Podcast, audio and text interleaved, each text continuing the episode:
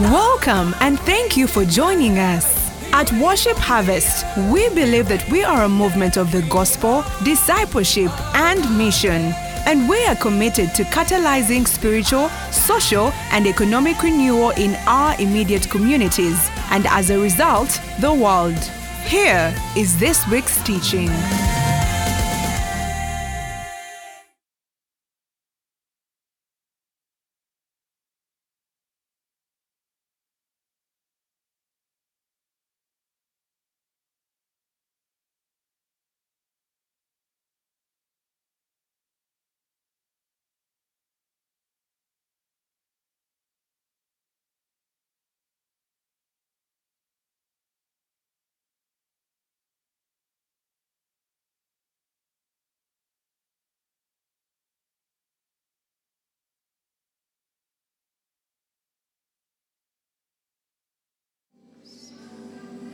Father, we thank you for the gift of Jesus. Thank you for salvation. Thank you for salvation. Can you just thank God because you are saved? Because you are born again.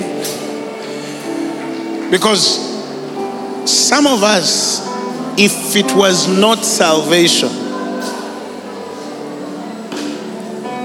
there was no other way except death. I mean physical. Ali.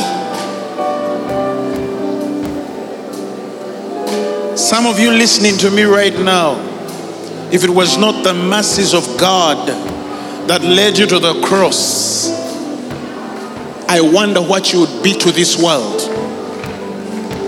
So, Father, we thank you for salvation.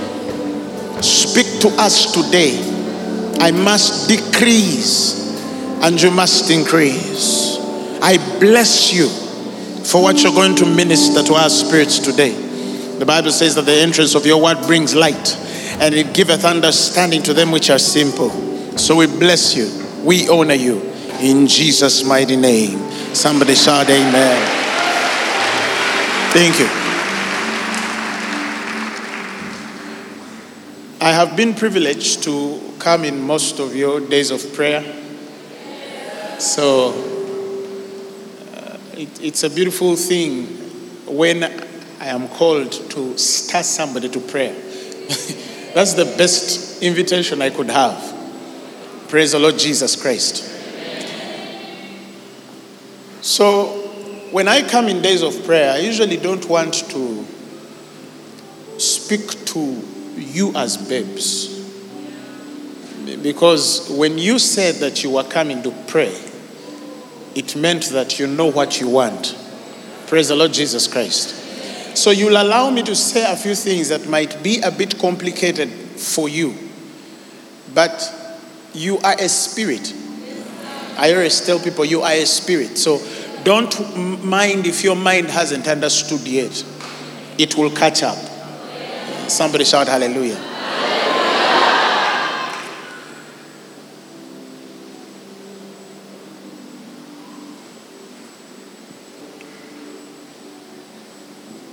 Recently, I was sharing with somebody. I think I was fellowshipping with Pastor Zad. And I shared something that I plan to preach about soon. I don't know why I'm going to touch it first at Worship Harvest.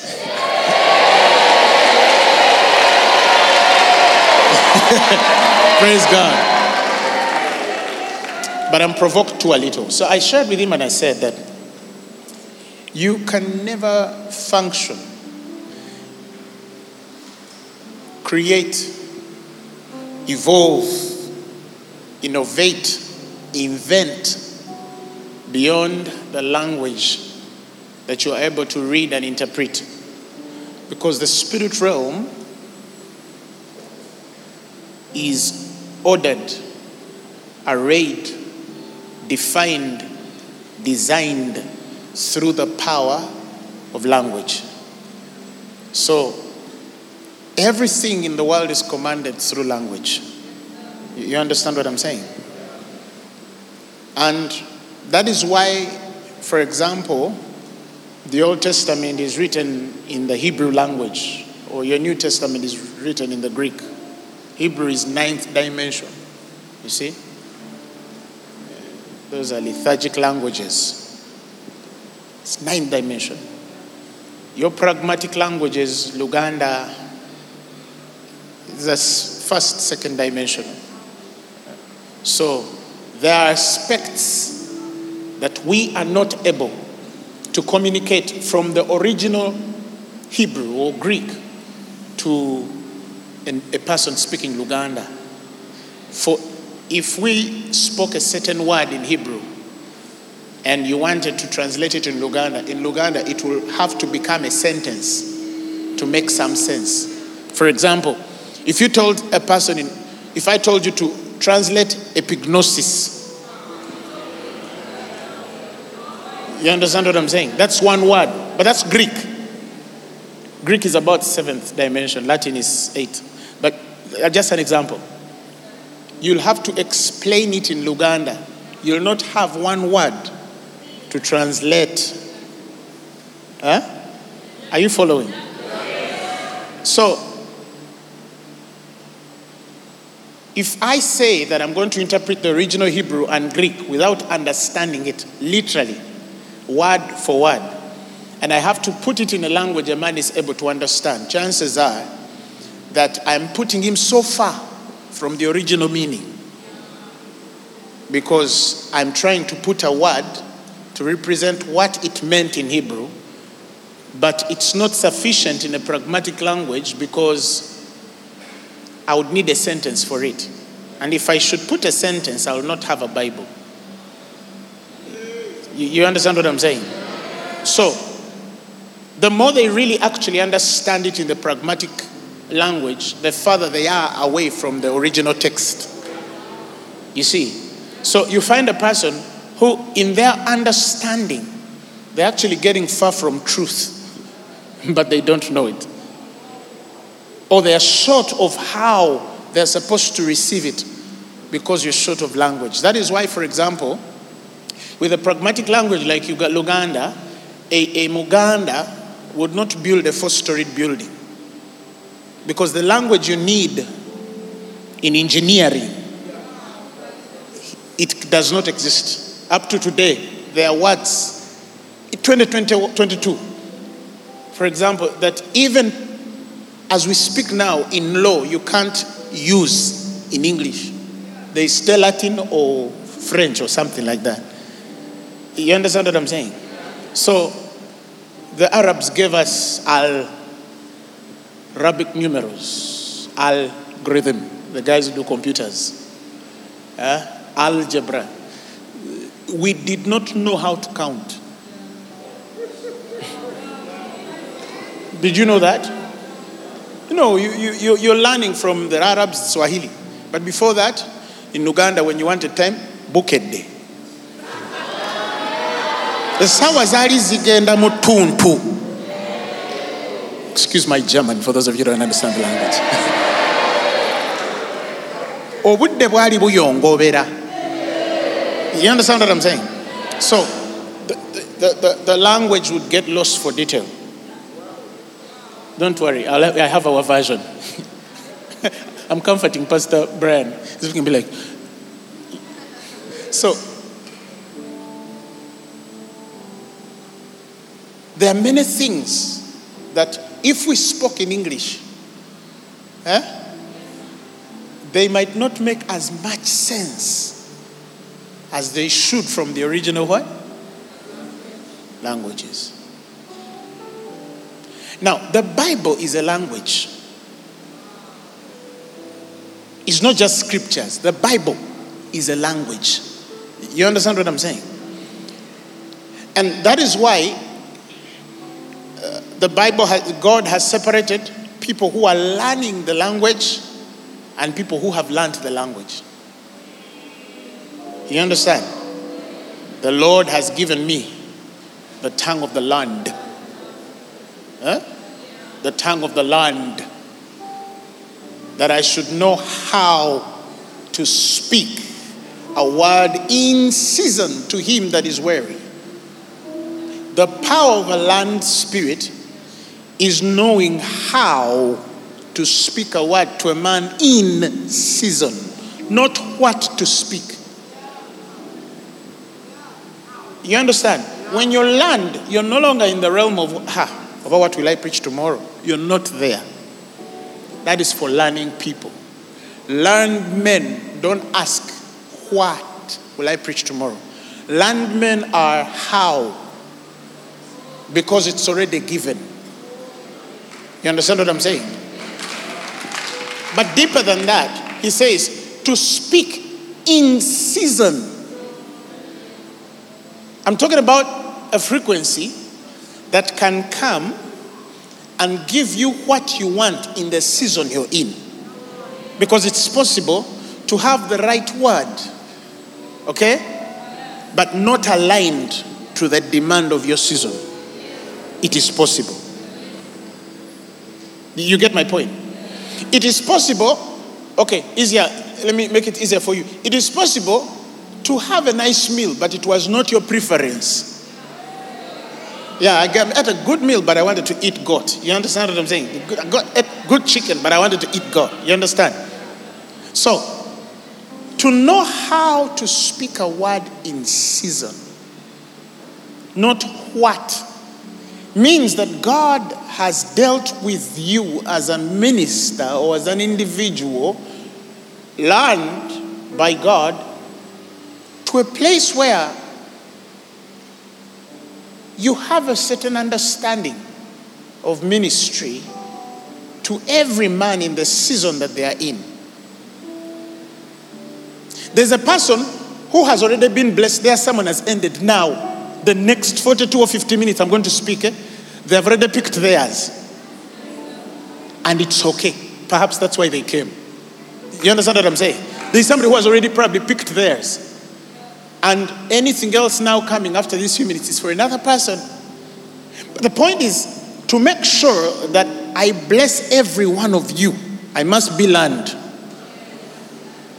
You understand? Because if I'm not learned, I will not minister to an open spirit. You get my point? Although you can close it from a learned person.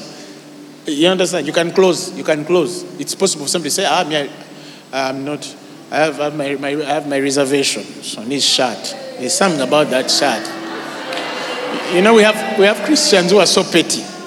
So why is he putting on jeans? Does he honor God? Yeah?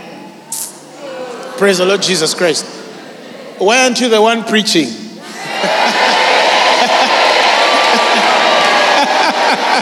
Shout glory! Praise the Lord. Now let's go deep into this. So, so many people don't understand that it took a language to make a mobile phone. But in its own sense, it's a miracle because I'm talking to somebody in Russia without something I see.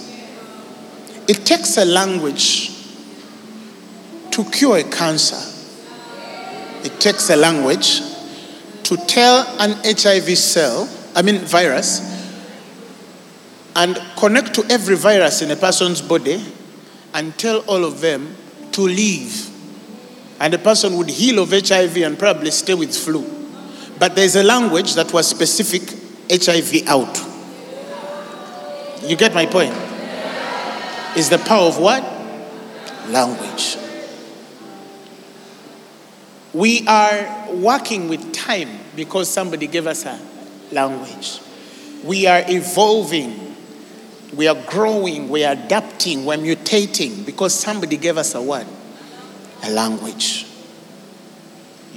You understand what I'm saying? So when you read your Bible, in whatever God has spoken and you know is true, Either you are in the process of learning that language or you have learned it. So when he says the tongue of the land, and the next line he says, and he wakeneth my ear to hear as what? As one who is learned. When God is speaking to a learned person who understands heavenly language, he does not speak to them like he speaks to a normal person. Let me give you an example. The New Testament is something we are still debating about in today. People are still debating the New Testament. Eh? Is it true? You understand? Grace, grace. You mean if I sin, I'm still righteous? We still have people. But, but it's especially in people who, who understand the word of God in a pragmatic interpretation. You, you, you mean you're righteous? How? How can you be righteous when you've sinned? Are you seeing where we are? We're still at that level. We're still at that level where it could take somebody 20 years or 30 years of active ministry and life to understand the New Testament in how it's supposed to actually be interpreted. God walks to a man called Abraham. And then he tells him, Abraham, in thee shall all nations be blessed. Seven words. And Paul hears those seven words. And he says, Because God saw that it was important to preach this thing to this man, that one day he would justify the Gentile through faith, he went afore to our father Abraham and preached this gospel unto him, saying, In he, in thee shall all nations be blessed. So God literally got the whole New Testament and put it in a landman spirit in seven sentences, seven words. Follow me. So, if in seven words Abraham would understand the New Testament, what is his next place of hunger?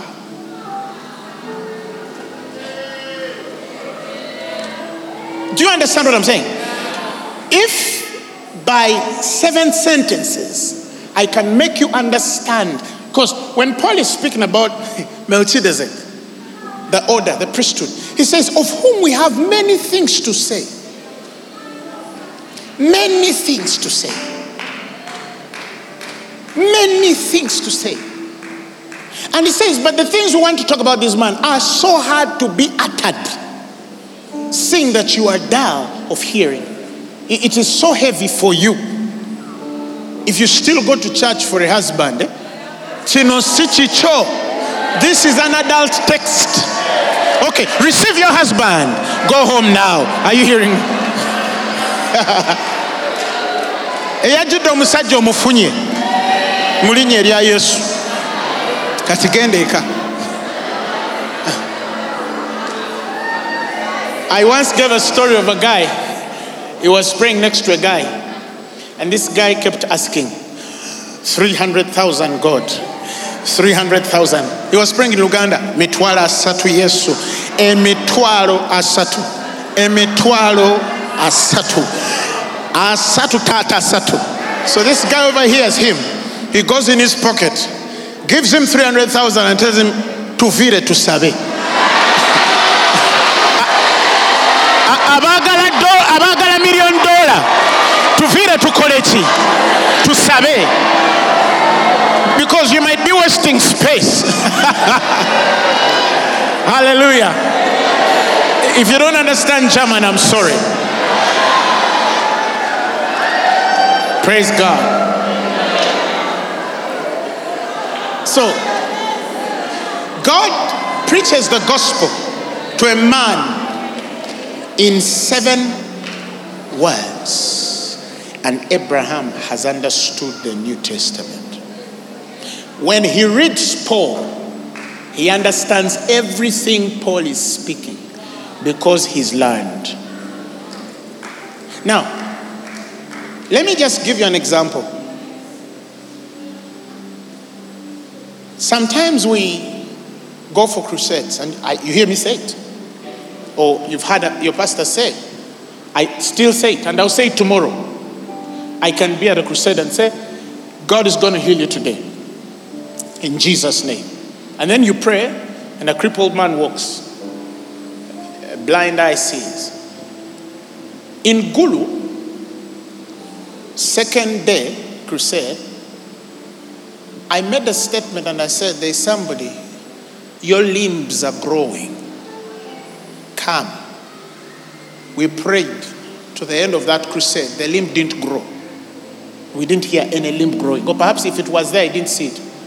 Next day, a girl comes on the crusade. The word stayed two days back.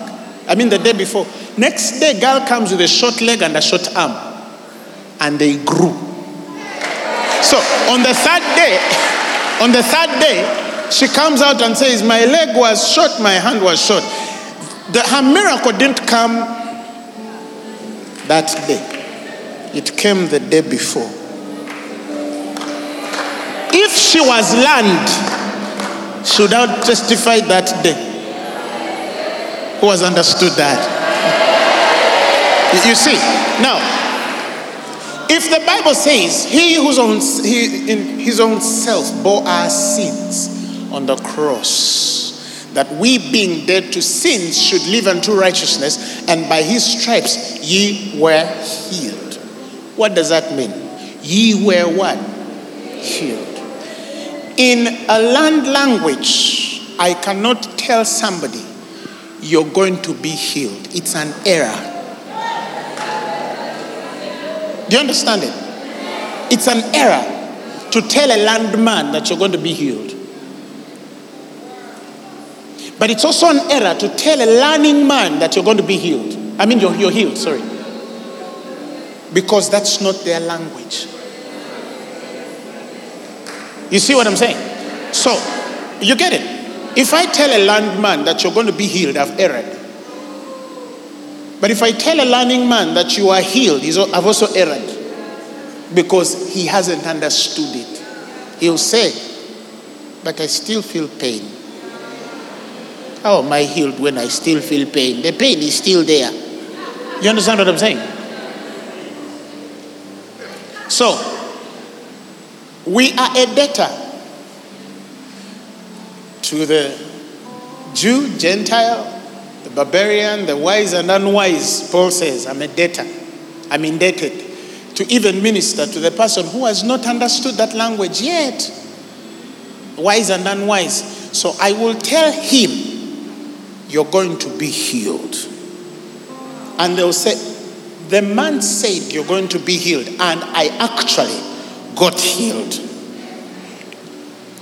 It is true in their language, but it's an error in mine. You understand what I'm saying? But God has allowed healthy compromises. It is in such things that Paul says, I became all things. He's not talking about fishing with men who are fishing. Mm-mm. He's not talking about fishing with men who are fishing. It's in that understanding that Paul says, I became all things that I might save some. To the weak, I was made what? Weak. To the poor, I was made poor. Do you realize in there he does not mention professions? So some people think that that text means bogenda vuba. No, that's not what he's talking about. He's talking of language here. I made all things to all men that I might by all means save some. Because I could lose a man by speaking a language they don't understand. And in fact, some of the people who have a problem with the grace message, it's a language issue. Now you get it. So, if I tell a man that, now, worship harvest, you've heard this. Your pastor one day will say, I'm going to pray for the sick and you're going to heal. He has not erred if he knows the difference is trying to be all things because there is one who will not be healed without an explanation that he was healed. So I'll say, You're going to be healed. And if you're mature enough, that's why you bear one another's burdens and shout, Amen. Not for you.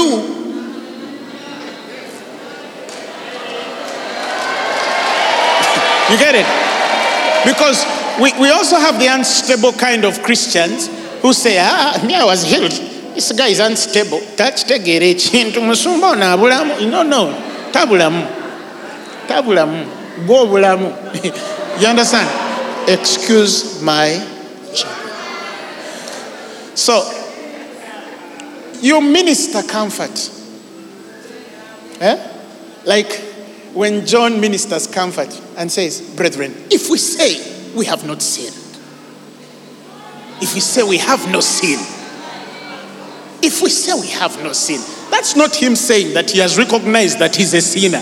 That's a man ministering comfort. You understand what I'm saying? But when you are writing to those who understand, Paul says, to the saints in. He, he, he doesn't say to the sinners. So when John says, if we say that we have not sinned, we, we have, have no, uh, we, if we say we have no so you might think, what is this man saying? But I'm the righteousness of God. You understand? So there are people who would be offended to tell them, I'm a saint, I'm not a sinner. Eh? But John says, if we say we have not sinned. Thank you. So if you explain it to somebody who has an inferior language, you're in trouble. Eh? But I'm, here I'm comfortable. Worship Harvest, twetegera. twetegera. We understand each other. You understand what I'm saying?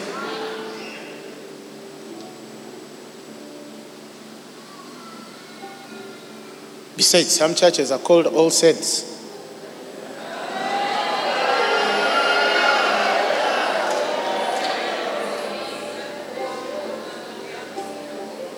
Praise God. Temuli sina no? Bonna batuukirivu. That's, that's, that's deep. That's a good name for a church. that's a good name for a church. So whoever got that revelation, I would name my church, you know, that's a good name. That's somebody who has understood the work of Christ to the end. Somebody shout hallelujah. hallelujah. So back to the language.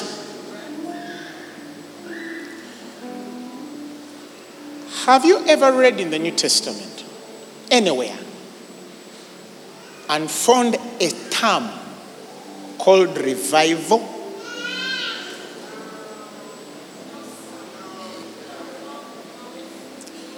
Huh? But we use the word revival. I use it, and you'll hear me one time use it on the pulpit. So you'll hear me say, There's a revival, God is bringing a revival.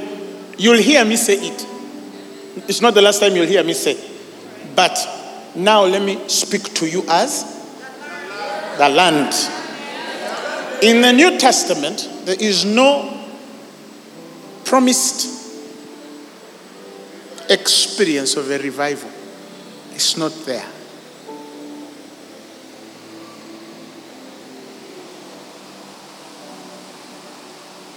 What we have, Romans 14, verses 9. Now I want you to read this and understand it. For to this end, now, when we're talking about the end, eh, we're not talking about learning people. We're talking about learned people. To this end, Christ, now underline the word both. Christ both died and rose. Th- those two. He died and rose, comma, and revived. Some people are understanding me, some are not yet. Language. It takes common sense and common English grammar to interpret that you can't address three terms using both. You four boys, both of you come? No. You understand? To this end, Jesus Christ came died and rose. That work is done. Comma. And what?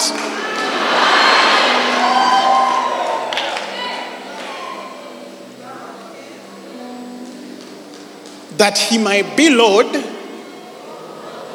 both of the living and the dead.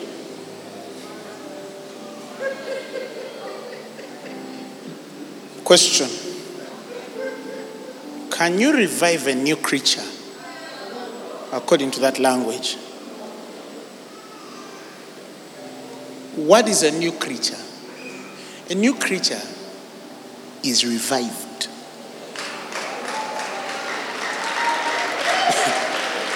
but if you hear me use it outside here, say amen. To minister comfort to those who we might lose if we said it differently. Now, those ones did come today. they didn't attend. They'll come next week. So now I'm talking to you as land. The experience of a new birth is a revived spirit. It could seek for revival because it does not understand the language. And the highest level that it could attain if it sought God for revival was an awakening of its consciousness of whatever is already existent. In fact, in one of the definitions of the word revival, it means to bring to consciousness.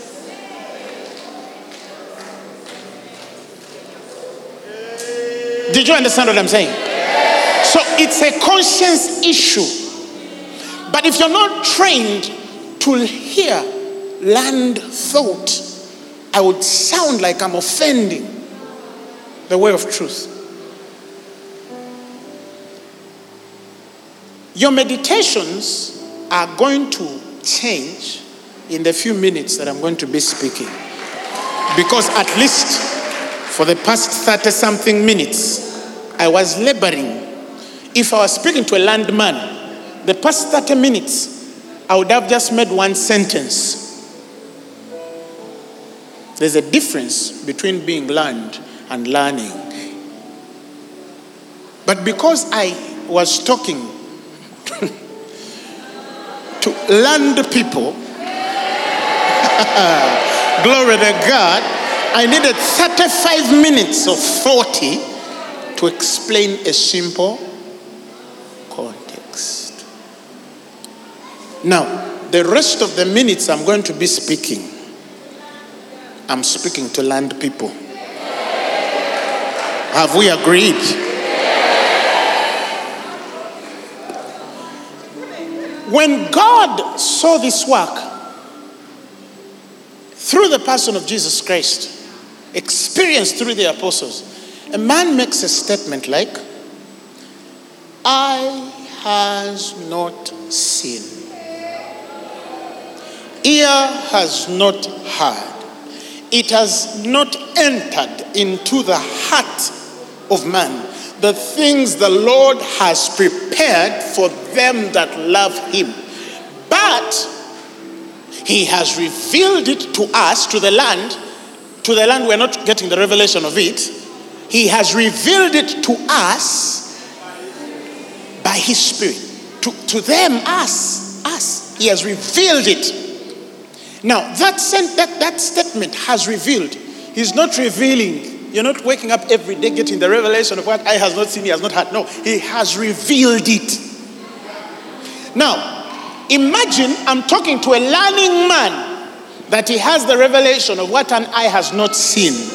He will have questions. But when I'm talking to a learned man, I should expect him right now to connect and say, if I already have the revelation of what no eye has seen, what no ear has heard, what has not entered the heart of a man, how am I to pray? Give me a sample of how that prayer looks like. In five seconds, go.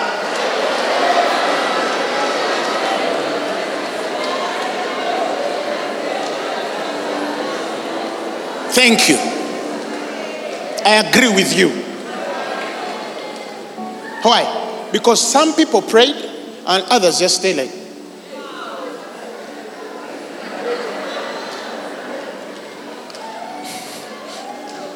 Now,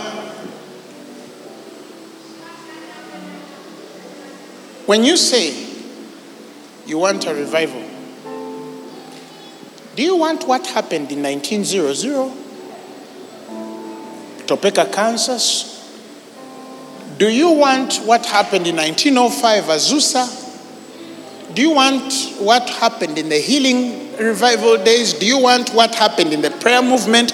Do you want what happened in the charismatic, the word of faith, the Holy Ghost movement of the 90s? When you say revive us, do you want to go back to the early church?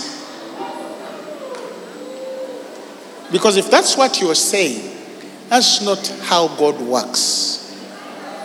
Because it compromises the principle of glory to glory. Some have understood it, others are. Others are like, why are you shouting? Why is she walking? You understand what I'm saying?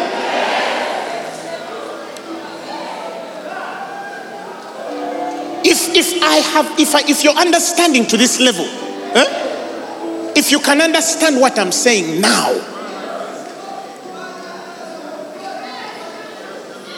there are things that, for example, there are things in script uh, by God, man of God, there are things that I believe are standard. For example, the message. That one never grows old. It's always new. You understand what I'm saying? It, at least for us, after the death and resurrection of Christ, for 2,000 years and so, the New Testament has been new. But some of you don't ask yourself. So some people say, but how is it new? For 2,000 years, you're calling it the new what? The New Testament. Language. So for us, the New Testament is still what? New. And it's going to continue being new until the return of Jesus Christ. Somebody shout hallelujah. Now,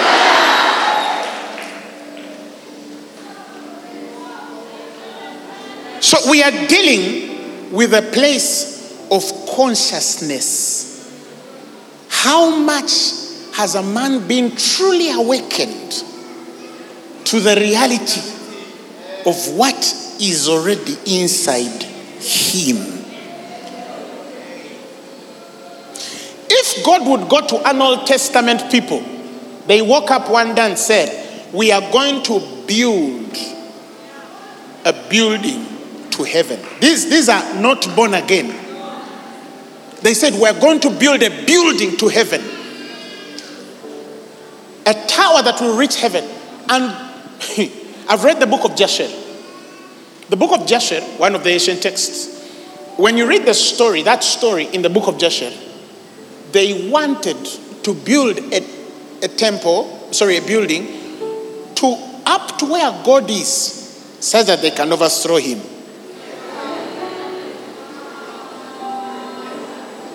That's the truth. That's the heaven. They didn't say heavens. That's why the, the, the, Bible says heaven. Are you following?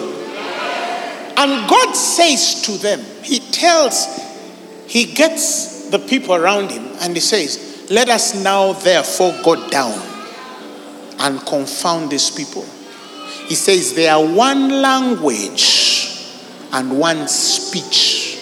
They are one language and one speech. That means every dimension that is necessary to get the right engineering, the right science, the right math, the right biology, the right everything, every knowledge they need, because they are one language, Hebrew.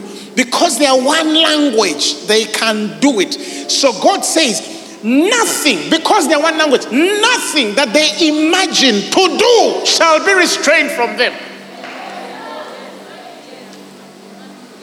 So by the time God goes down to confound their language, He's saying these guys actually can go through the, the, the atmospheric level stratosphere, mesosphere, exosphere. You're talking of millions and millions of miles away in the galaxy. And God says they can do it. And they are not born again. They are not revived. They are of the fallen nature. They are of the kin of Nimrod. Are you following what I'm saying? So, if you have about 100 and 136,000 miles away to the moon, can you imagine a building that high? But yet, that is so near to the earth than heaven is. And God said, they can actually build it. They can actually build it because they have the language that can build it.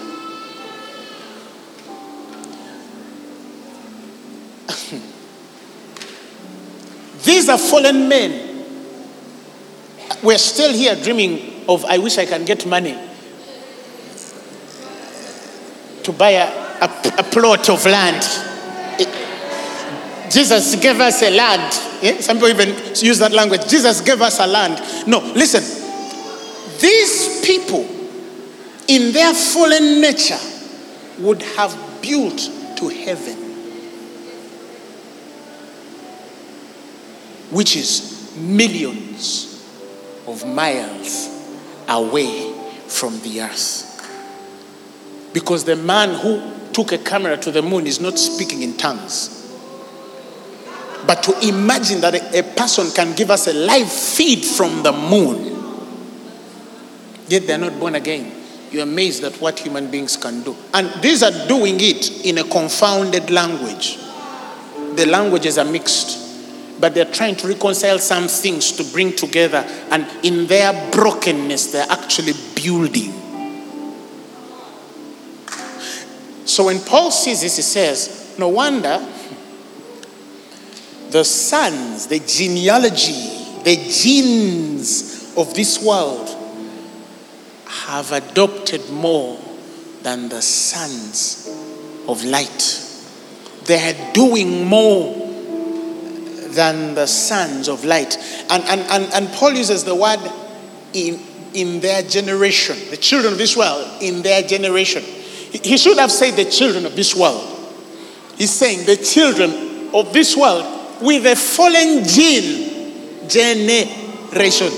With a fallen gene, they're doing more wiser than the children of light. That means when you become born again and you become a child of light, something different is in your genes. Something different is. Now, this is the problem. The problem is that when we taught that portion of scripture, we taught it as learning, not as learned. So somebody says, but me, I believe, I do this and I pray and I do everything. Actually, I pray in these scriptures, but I don't see the results of these scriptures because the language in which you're praying and the understanding in which you're praying is contradicting with the language that God is actually communicating. There's somebody who thinks that if they fill a stadium of two million people, we have shaken the world. to see that way would mean that you're still learning. You've not learned yet. You're standing shoulder to shoulder with men who died long ago and their sermons are in every home. There was a power that got those scrolls hidden in caves, underwater, thousands of years ago. And a man dusts it. And he reads justification through faith. A letter. And then he gets it in a book and puts it together and seals everything. And he says, This one we can keep and just by Paul's letters, the Pentecostal church across the world is standing. We're not talking about his sermons, we're talking about his letters. We have married on his letters, produced children on his letters, built cathedrals on his letters, done crusades. The lame have walked on his letters, the blind have seen on his letters. What would his sermon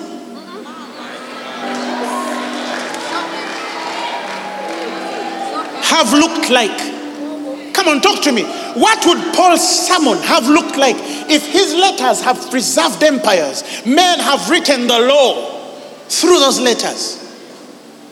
Every day we're being changed because of those letters. You read a portion of scripture and your marriage is restored on a letter. So imagine when Paul started to teach. Because ancient texts tell you, usually Paul spoke for not less than six hours. Yet you can read a letter in two. So by the time a man tells people, this one we have many things to say.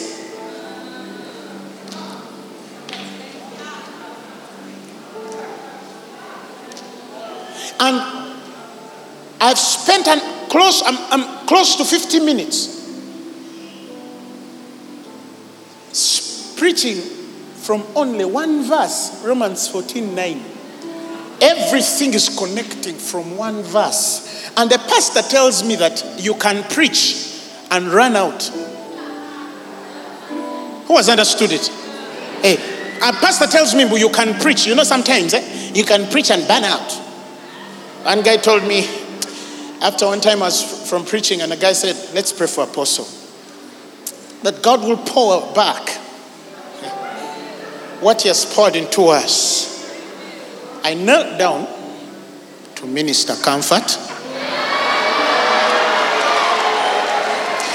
But as they were praying, I was telling God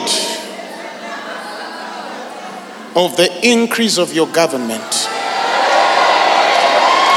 and the peace thereof. There shall be increase. There is no end when it comes to the government of God and the peace, there is no end. Why? Because there is a zeal that performs in me to give me revelation every morning because it's falling on land soil. Somebody shout hallelujah. And I prayed and I said, Help them understand that I'm not the kind to pray for that I'll be filled. Now, somebody will say, hmm, Skaboy is proud. you, you, you, even stand like that. This Skaboy, you, this Skaboy, you stand like that. This Skaboy is proud. I'm not proud. I'm just telling you the truth. I can't run out. Even if you told me preach every day, I would have something to preach. My questions usually to God is how, not what anymore. What am I going to preach? I'm past that. Why? Because when I put my hand on my belly, Marodaga. He said that out of you shall flow. Did he call it a river? Did he call it a river? What did he call it? Of living water. Oh, somebody say I'm in the overflow. Somebody say I have more than I could ever give. Yeah. One man said, Go to your grave empty. I just realized he just borrowed the line. Some of us, even when we live for 300 years, will still not be empty. We'll just go because our assignments are done, but not because we are empty. The Son of God that dwells in you, He said, I will live in you. I will never leave you nor forsake you. You can never run out. You can only finish your assignment, but you can never run out. Somebody shout hallelujah. When you understand this thing, if Jesus carries another thousand years, your sermons will still be new. I see if Christ is not yet back, now I create a vision one, two, three, four, five hundred years. You're going to heaven, and somebody digs out your tape, and they're in the room, and they switch it on, and the Holy Ghost that flows that day in 2020 harvest hits them in 2075, in 3016, and they say it's the same thing. It's the same thing.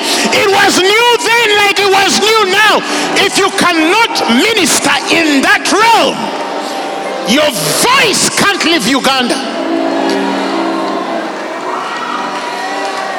The Bible says, and the name of Jesus was voiced abroad. It was voiced abroad. That means Jesus got to a point where his word would come out of his spirit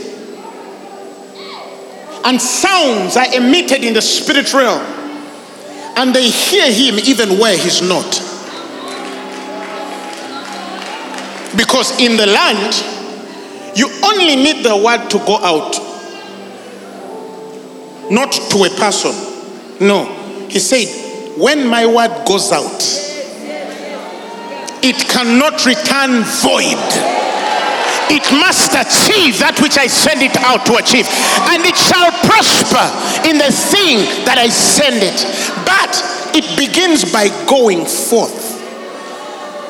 It meets a ground, it grows a building. It meets a seed, it makes a plant. It makes a barren womb, it gives birth. It means a dead man that is why you, you get Elisha, a man who, who, who was in a covenant. The oracle still stayed in his spirit. They throw him on a dead man, and the man leaves. Why? Because he was an oracle. That's not Elisha trying to raise a dead man. That is living proof that it can stay even when you're dead.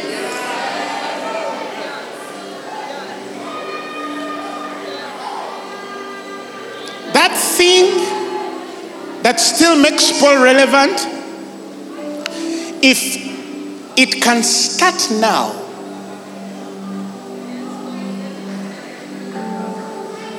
on your life, on your life. I remember the day God appeared to me and spoke that affirmation on my spirit. And He told me, Everywhere you go, I will feel. No building in this world can intimidate me. Because it's a covenant. And no building in Uganda can accommodate Phaneroo service. It's not there. Do you understand what I'm saying?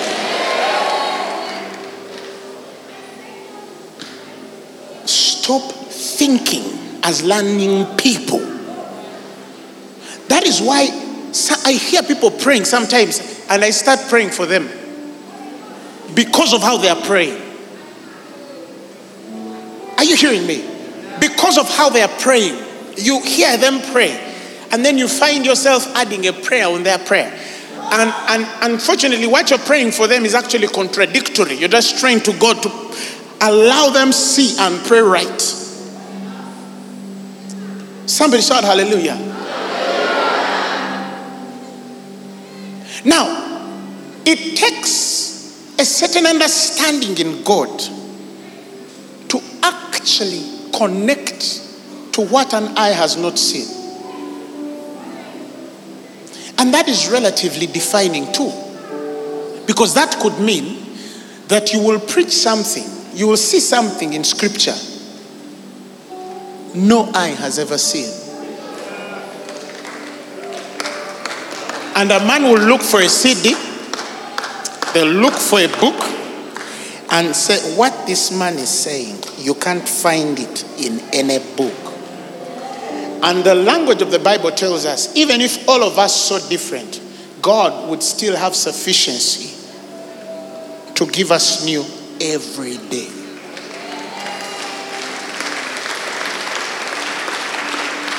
Do you understand? If you can call to that thing and connect to it through your meditation and personal study,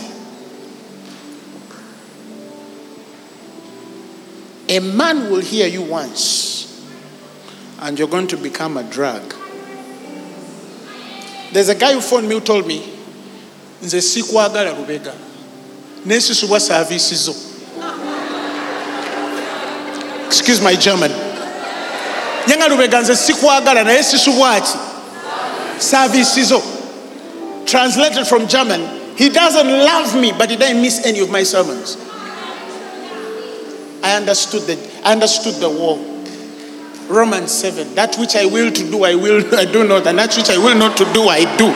You understand? For in me the spirit is willing, but the flesh is weak. He, he's carnal, but his spirit is connecting to something. It's like a magnet. Are you hearing me?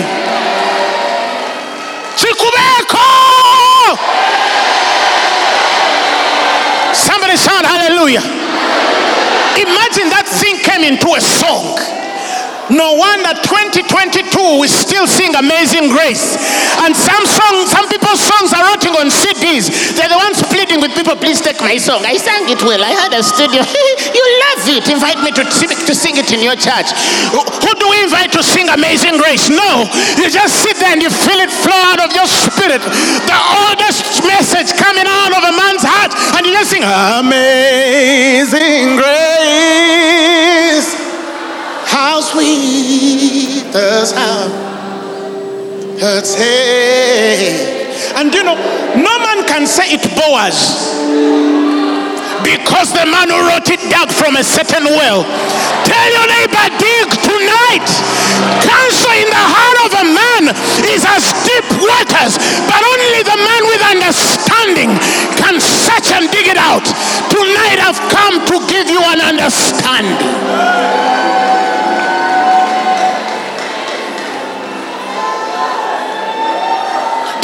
To revival is coming. To the land, revival is here.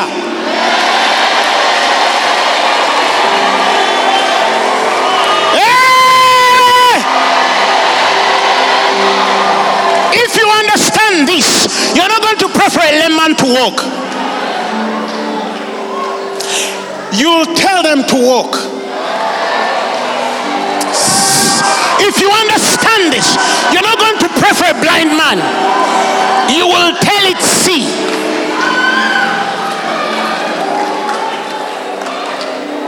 See.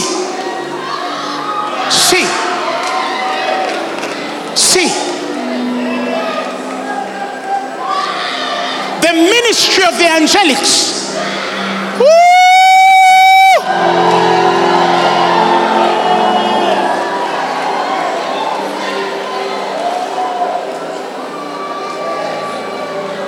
One time, we were going to Mukono to preach the gospel.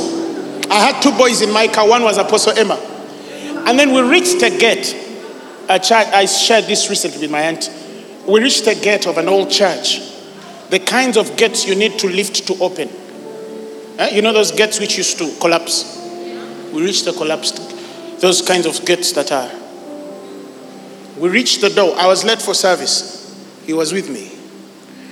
And then when I parked on the door and I said, Father, who will open this gate for us? Apostle Emma, what happened? Mm-mm, come. The gate opened itself. The angels of God came and lifted the collapsed gate, opened it. And what happened when we entered? They closed it. The moment we entered and packed back, the angels got the gates and closed them. Angels are with us every day. Now, a man with that conscience tells these guys, No, I'm not actually weak. I'm just ministering comfort because I'm on a certain mission. But if I wanted, I would call 12 legions of angels and they would come here and mess things up. Do you understand what I'm saying? In my earlier years of ministry, the first time, you know, I don't know whether it was a consciousness. There was a time I never saw angels in my meetings. But there was a time when I was awakened. And from that day on, when I'm speaking, I actually see them gather. I see them. I see them. I can see them and say, I see them, I see them, I can see them. You understand what I'm saying? Because the spirit realm is more real than your physical one. I'm revived. Do you understand what I'm saying? All I need to do is to star myself that I will align my consciousness to that which has already been given by Christ because he revived, that he might be Lord of the living and the dead. Now I want to finish because I feel like praying. In such moments, time is not an issue because every minute you're spending here, you're redeeming it. Some of you are actually redeeming years some of you days. So don't worry about food. abasinga twasiibye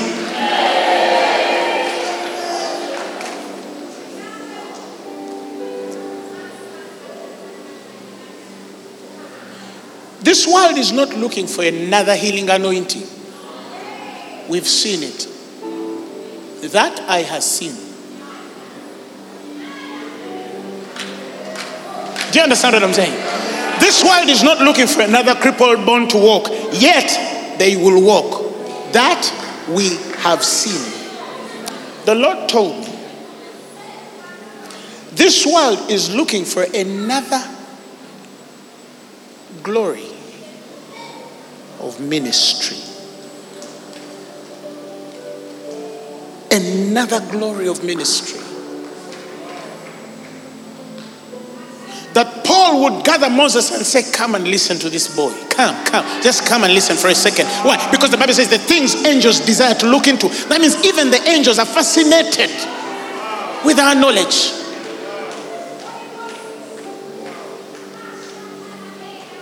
God told me when the church, not if, when the church would grow itself and awaken to that consciousness day by day everything carnal will start dying and the consciousness of it. And that is the day terrestrial will become celestial. Remember, he's coming for a church without spot nor wrinkle. And this is more of a consciousness than it is of the flesh that day, you will see us caught up. Enoch walked with God and he had a similar experience. Listen, that's the way we go.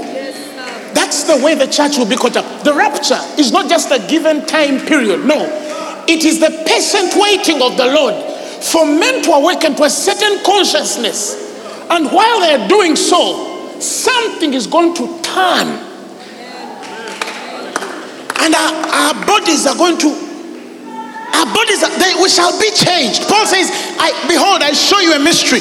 We shall be changed because we're going to get to a point where certain revelations cannot sit in fallen bodies. And God will catch us and we shall be caught in the air. That is what God, that is why to God the most important thing is that the gospel be preached the way it is. Listen, Stephen preached. And the Bible says, and his countenance shined as of that of an angel. And the heavens opened. And the Bible says, I see the Son of God standing on the right hand of the Father. The one we read seated. When Stephen, did I tell you to stand up? No. Do you know why you're standing up? Because the same effect happens in heaven too. Stephen preached, and Jesus was seated on a chair, and he stood up.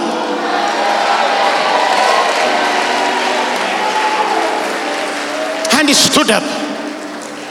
It's only in such glory that a man would never feel a, a, any pain, any stone. A man would not feel anything hit him. He's being stoned, but he's saying, Forgive them. They don't know what they are doing.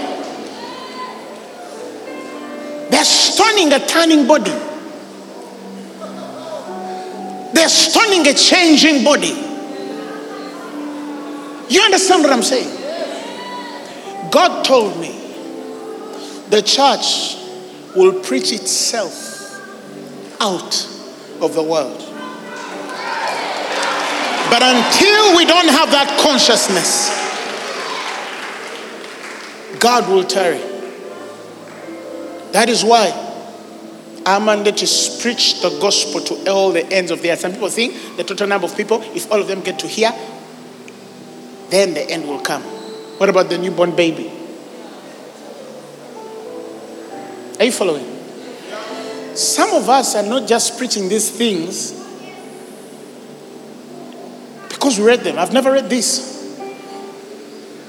But I have awakened to the consciousness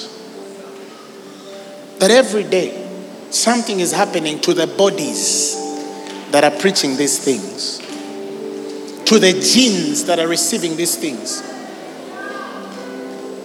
If we are not refined to that level, we cannot change this world. Because the world is no longer looking for mighty orators, grammatically articulate. Leave that to the gurus. Are you hearing me?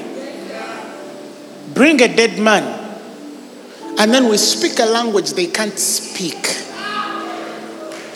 And when you're given the opportunity to give a defense for the reason of your faith, you're not speaking like a man. Do you know Jesus in scripture never spoke below the fifth dimension? It's either Aramaic or Hebrew or Greek. He didn't go pragmatic. Because there, there, there are thoughts God could not put in fallen language. You see what I'm saying? So, the next move of the Spirit, you might hear us calling it revival, but it will not be revival. But when we do, clap your hands. You understand? Because it's the only way we can make sense but it is not. It is not. Now, I am talking to the man or woman who, for your for everything you could have done on Saturday, you found yourself here. And this thing is in almost every child of God I've met. It has a way it feels when you hear such sermons. Do you understand? It creates an anxiety that is not out of fear, but a demand on your spirit that is awakening you to divine clocks. A certain urgency of the spirit telling you you have a part in this story and you have a lot in this narrative. If you can't feel it now, you're not born again. Please receive Jesus today. Because it's not possible for you not to feel what all of us are feeling in this house. I live with this feeling. For you, you receive it by someone. I live with it every day.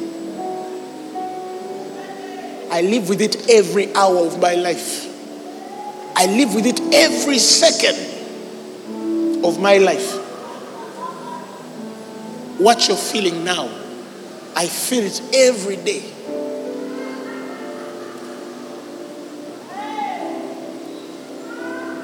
And that is one of the most defining secrets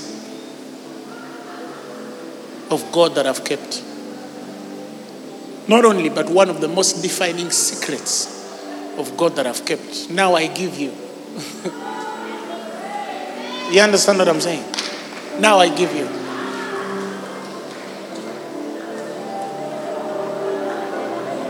Let's pray.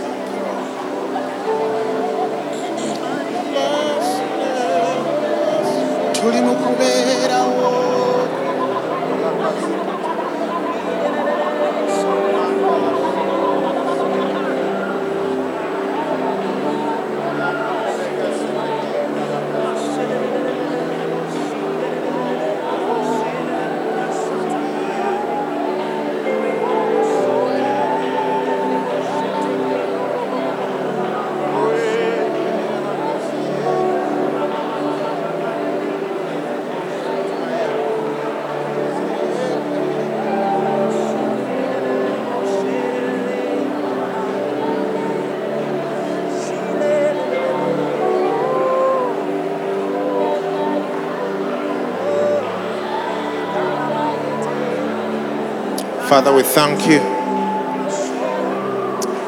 Thank you. Thank you so much. We bless you. Thank you for your goodness. Thank you for the consciousness of being revived. Thank you for revival is here and has been.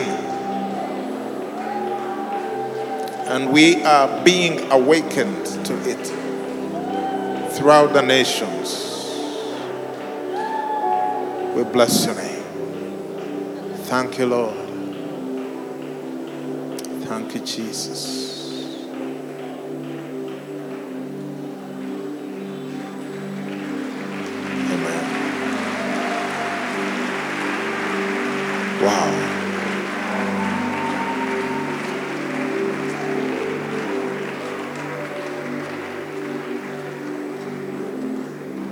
Amen. What a blessing.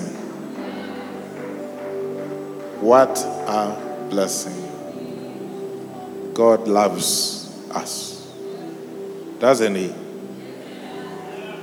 Wow. Revival is here. It's not coming. Ah. Now,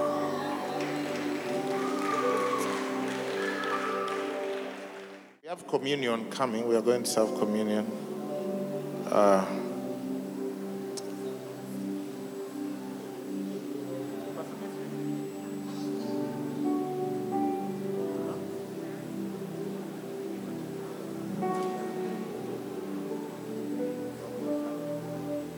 Amen. I, I, th- those people you see going, they are going to bring communion, so don't join them. They are not going to the bathroom. There are two people that I consider very significant as far as the gospel is concerned in Uganda. Two.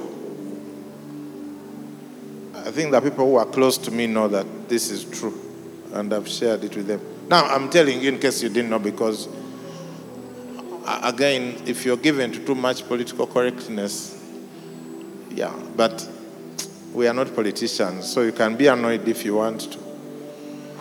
You you get the consciousness.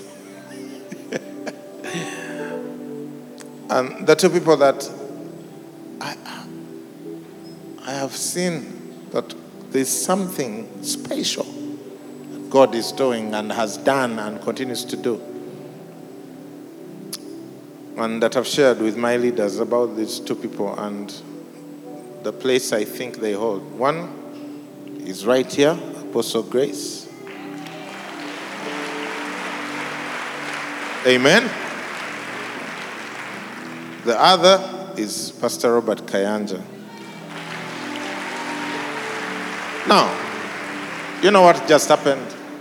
That these two people have been here in the same month. Huh? In the same month of January. Pastor Robert came here the other day during New Dawn Camp. And here is Apostle Grace. And look, one day, God will open your eyes And then you'll start disturbing me. And I will tell you what Pastor Moses Kalanzi told the other member. "Totulekanira, We've been telling you. But can you help me? Worship harvest. Day of prayer. Appreciate Apostle Grace. The gift that God has given us today and in our generation. Amen. Our ministry is always better when you come and always better after you've come. So we know we've just, you'll, you'll hear from us or about us. Either way. So thank you so much. We thank God for you and the gift that you are. Amen. Hey. If you mean to appreciate, then appreciate the gift of God. Appreciate God. Thank God for a great gift. Hallelujah. Amen. I don't know how many teams we have. Please serve communion to those who can receive it because some people are still not with us. So don't try to give them communion. Others will get later. Yeah, so let's go ahead. Let's go ahead and, and do that quickly.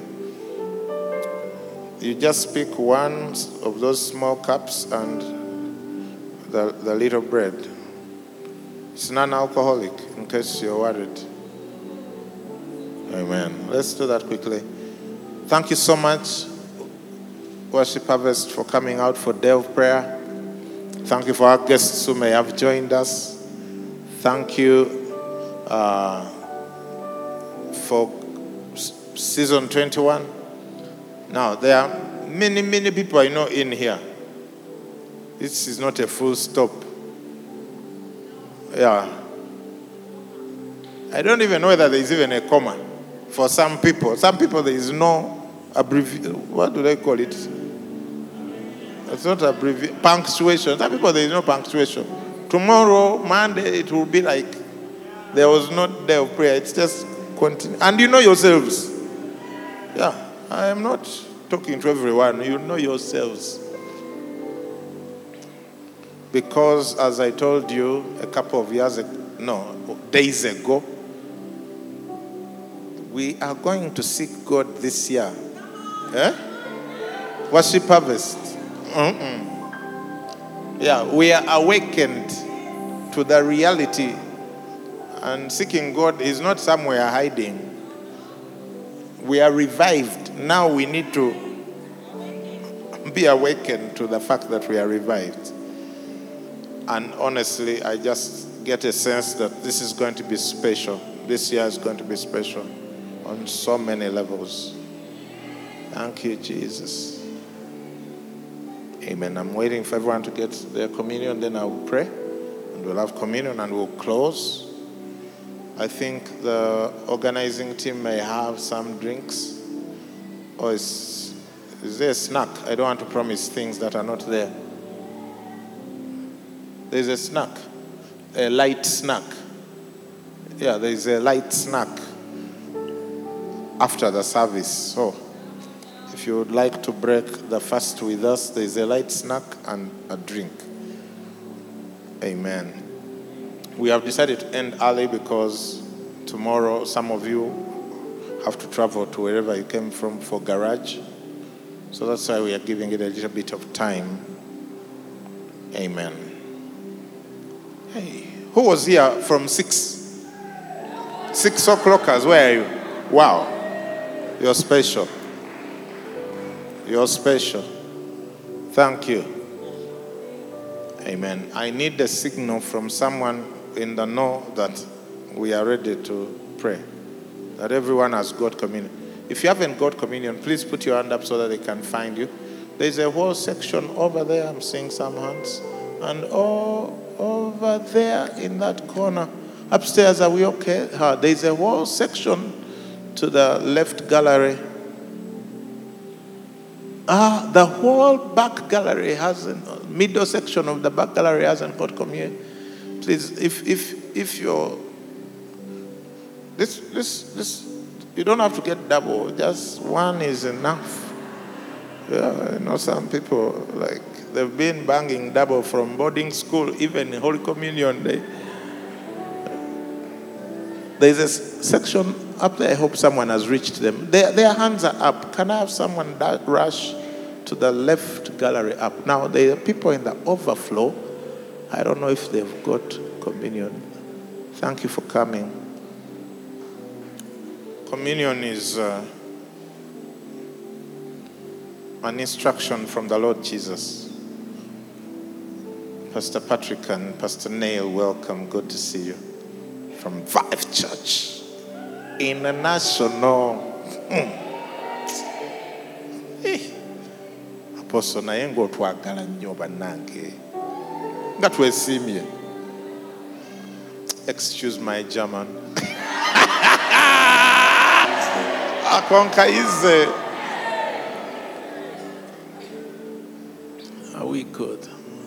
there's a hand up there there's hands left gallery. Left means to my left. I think people are going the wrong direction. That way where I'm pointing, there's a lot of people. Thank you, Lord. So it was an instruction from the Lord. It says, as often as you do it, in, do it in remembrance of me. Of not that we have memory of Jesus, remembrance of that sacrifice that he made. He says, This is my body that is broken for you. He says, This is my blood of the new covenant that is shed for you and for many for the remission of sins. Remission is a very strong word. It means that the sin is forgiven and forgotten and eliminated in the future sense too. Remission. It's like, why, oh, why does God go to all these lengths? That we may know Him. He doesn't want things standing between us and Him. That we may know Him. Paul says that I may know Him. Amen. What a loving Father we have. All right. I believe now everyone has got communion items. I know Apostle made this call out there, but before we have communion, maybe you even have it in your hand. And you're like, but wait a minute, I have never accepted Jesus as my Lord and Savior. How is this going to work? Wherever you are, I'll pray with you, wherever you are, because of logistical issues and coming. But if you're there, before we have this communion, I want to pray with you. Is that okay? If you have never given your life to Jesus, you, have, you, are, you are not revived. Because it says, if one died for all, then all died and he died that they may that we may live for him. How do we live for him? Because when he was raised, we were raised with him. He says we're buried with him in baptism. Uh-huh. And we were raised with him into the newness of life. Such an amazing gift. As a human being, that's the most precious thing you'll ever be in possession of. The ability to know and be known by God as a son, a daughter. In nothing compares. Amen. So, if you're there and you're like, I know it's a prayer meeting, look, sometimes you might think only saved people go to prayer meetings. No, everyone goes to prayer meetings because people have needs. But I want to pray with you, amen. If you just put your hand up where you are, and then I'll pray with you where you are. It's, we need some act of faith, and your hand up is just an act of faith. But because of these beautiful lights, I can hardly see back there. So if your neighbor puts their hand up, you need to make some noise so I know they are there. right? Plus those who are online and those who will watch after now, tomorrow, and those who are joining us in other host centers. Yeah. We stopped committing the sin of not giving people opportunity to receive Jesus at every service and worship service, even at a prayer meeting. You might be there. Is there anyone? I'm waiting for you. The Father's love is patient. Anybody? Just your hand. Nothing to be ashamed of.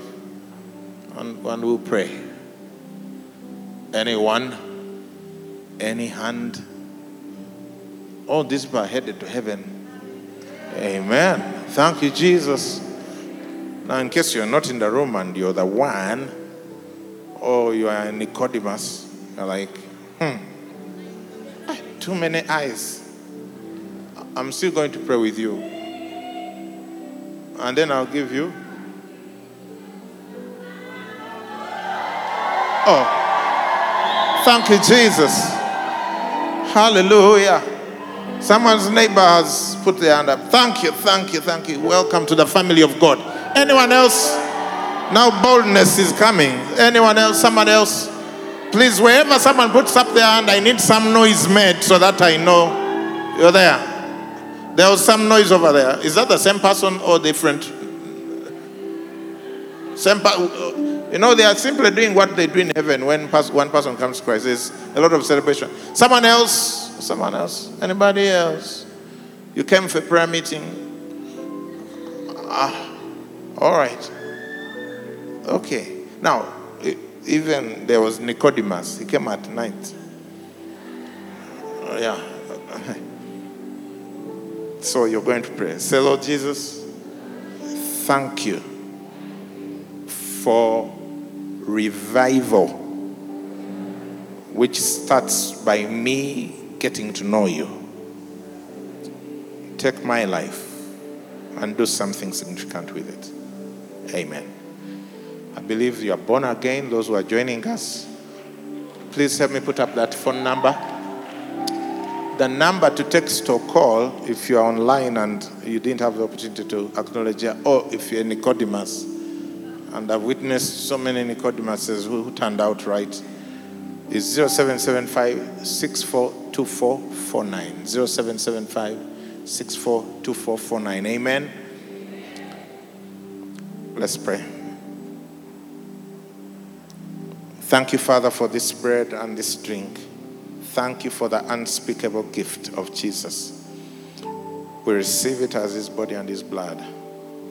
And may it be to us everything that he said it would be the mending of broken things, broken bodies, broken systems, broken families, broken relationships, broken minds, broken hearts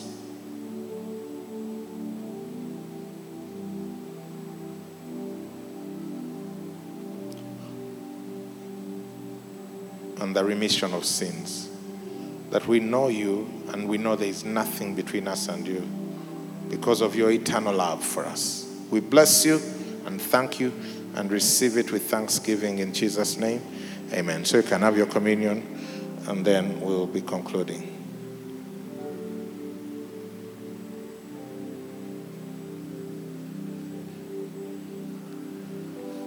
Thank you again for coming out for day of prayer.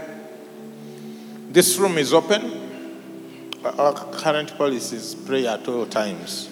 So some of you, you probably are feeling like you don't want to go home. That's the right feeling. Yeah, there's going to be some prayer enabling music playing here. Just remain behind and start praying. For some people, you're just starting. Amen. Now, if you haven't had the opportunity to sow your seed through that day, we've been doing that since morning. These two baskets at the front are for your benefit. You just come and sow your seed there, and, and then we'll be going. Uh, team, which side are the drinks and snacks? Which side of the building are the drinks and snacks? There is no drinks and snacks. Just tea. Hey, okay, there is just tea. I mean, someone told me there are snacks. All right, the drinks and snacks are at home.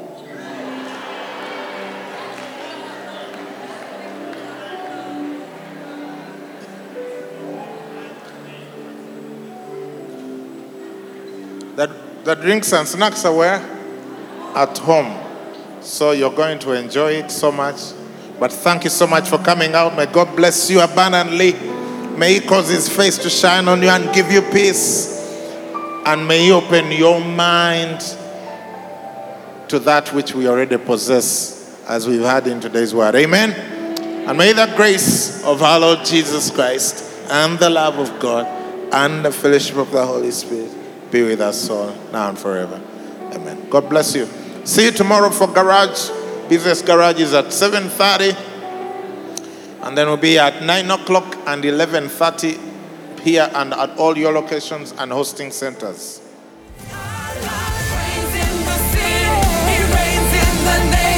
He reigns in every heart.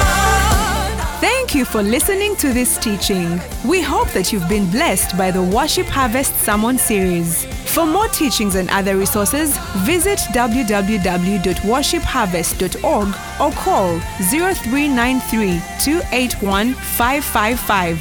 That is 0393 281 555. We're taking territory.